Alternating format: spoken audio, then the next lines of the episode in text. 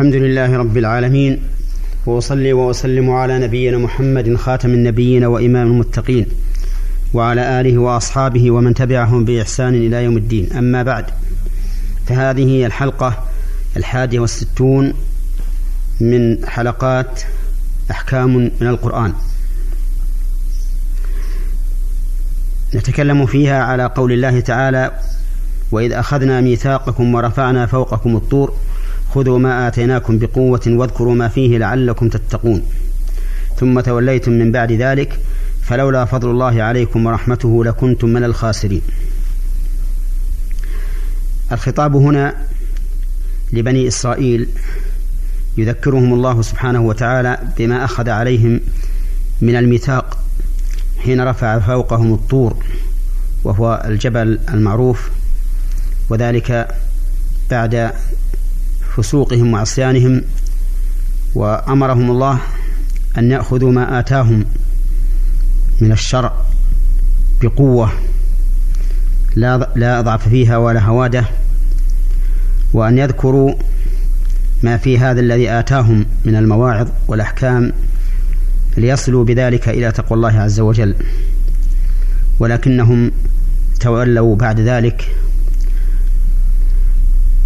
ولولا أن الله سبحانه وتعالى تداركهم بفضله ورحمته لكانوا من الخاسرين أبد الآبدين. في هذه الآية في هاتين الآيتين من الفوائد أولا تذكير الإنسان بما أنعم الله به عليه من النعم ليذكر هذه النعمة فيشكر الله عليها. ولا سيما مع طول العهد وتناسي هذه النعم. ومن فوائدها أن الله سبحانه وتعالى أخذ العهد والميثاق على بني آدم أن أن يوحدوه ويؤمنوا به وذلك بما ركب فيه من العقول وأنزل عليه من الكتب وأرسل إليهم من الرسل. لقوله تعالى وإذ أخذنا ميثاقكم ومن فوائدها بيان قدرة الله عز وجل وعظمته حيث رفع هذا الجبل العظيم فوقهم تخويفا وإنذارا هذه الأمة لم يكن وهذه الأمة أعني الأمة المحمدية لم يكن فيها مثل هذا الإنذار ولكن كان فيها إنذار من نوع آخر. مثل كسوف الشمس والقمر. فإن النبي صلى الله عليه وسلم لما كسفت الشمس لما كسفت الشمس بعهده بين أن الشمس والقمر آيتان من آيات الله يخوف الله بهما عباده. وأنهما لا ينكسفان لموت أحد ولا لحياته. فبين أن الله فبين النبي صلى الله عليه وسلم أن الله يخوف بهم العباد من أجل أن يرجعوا إلى ربهم. ولهذا شرع للناس حين يرون الكسوف أو الخسوف أن يفزعوا إلى ذكر الله واستغفاره والصلاة والصدقة والعتق ومن فوائد هذه الآية بل من فوائد هاتين الآيتين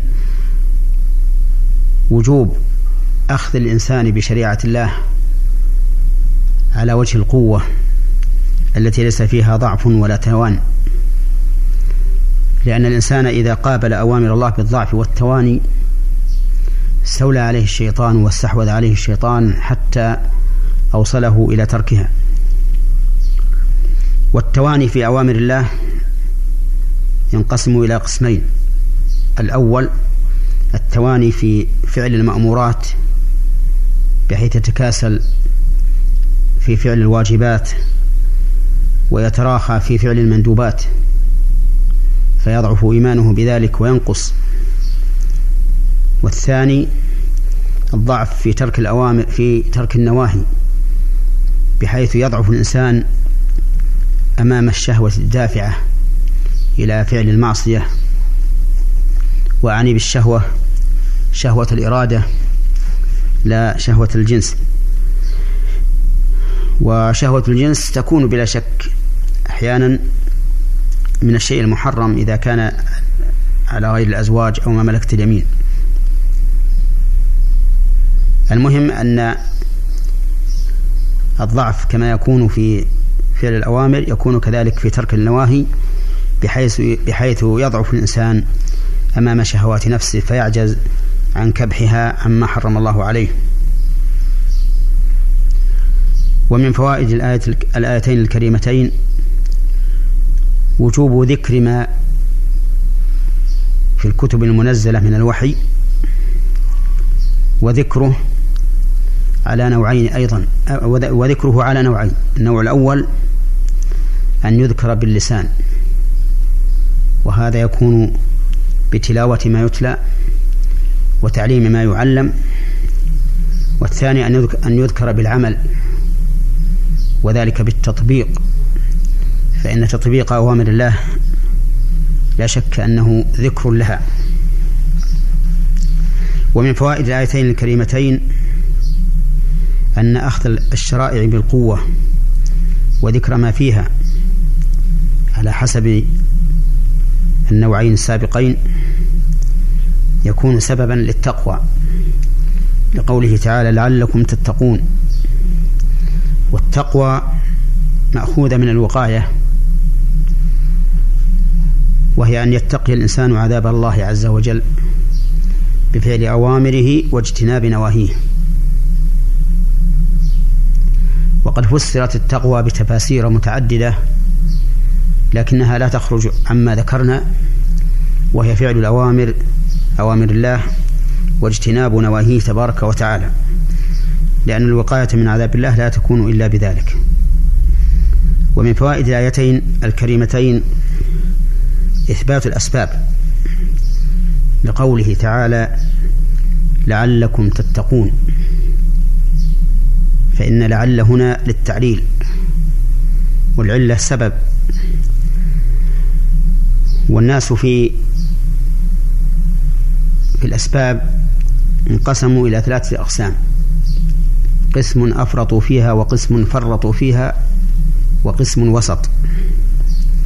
فأما الذين أفرطوا فيها أي بالغوا وغلوا فإنهم أثبتوا الأسباب وجعلوها هي الفاعلة المؤثرة.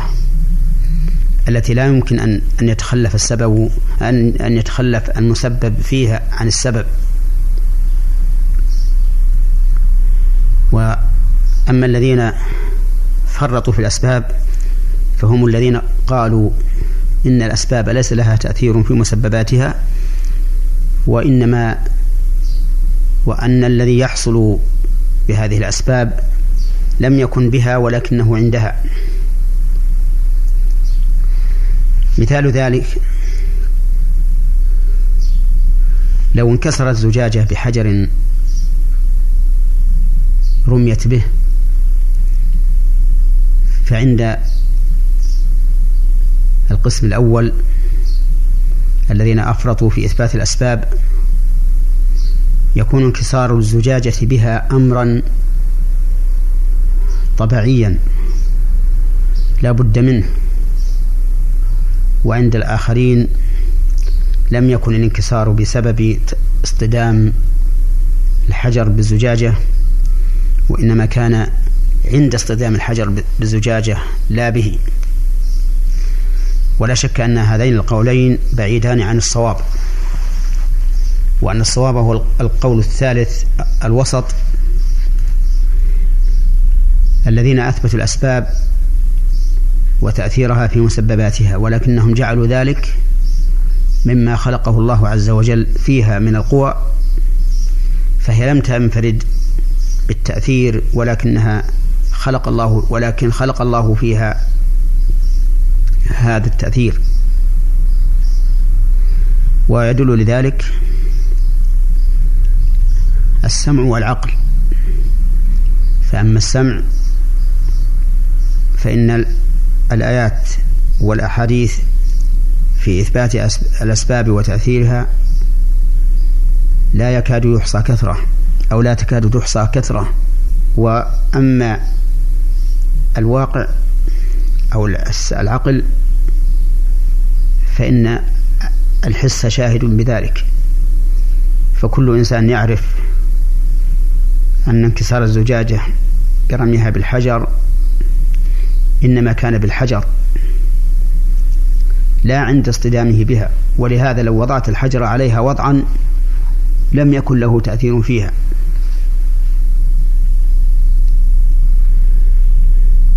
ويدل على أن الأسباب لا تفعل بنفسها ولكنه ولكنها تؤثر بما أودع الله فيها من القوى أن النار المحرقة الحارة حين أمرها الله عز وجل أن تكون بردا وسلاما على إبراهيم كانت بردا وسلاما عليهم فإن إبراهيم أضرمت له نار كبيرة عظيمة وألقي فيها. حتى إن بعض العلماء قال إن قومه لما أرادوا أن يلقوه في النار لم يتمكنوا من القرب منها. فوضعوه في المنجنيق ورموه بواسطته إلى النار.